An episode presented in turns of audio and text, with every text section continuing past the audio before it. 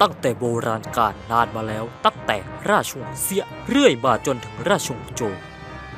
นี่คือเหตุการณ์ก่อนประวัติศาสตร์ก่อนถึงเรื่องราวของมหาจักรพรรดิผู้ยิ่งใหญ่ ผู้สถาปนาจักรวรรดิอันเกียงไกล ผู้สถาปนาตำแหน่งหวงตี้ หรือฮ่องเต้กษัตริย์แห่งรัชชินนามชินหวงเจิ้นซึ่งต่อมาคือจักรพรรดิชินที่หนึ่งหรือจินซีฮ่องเต้ นี่คือเรื่องราวที่ช่องรีโมท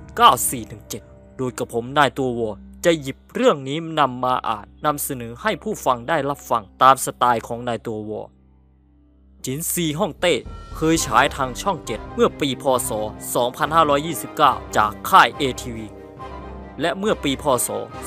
2551 นำมาฉายอีกครั้งหนึ่ง ทางช่องไทย PBS จินซีฮ่องเต้ที่กับผมนายตัวจะนำเสนอ ซึ่งเป็นสำนวนแปลของ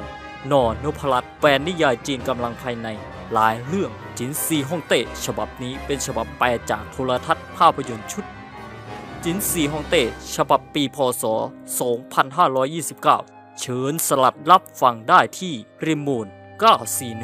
9417 เร็วๆนี้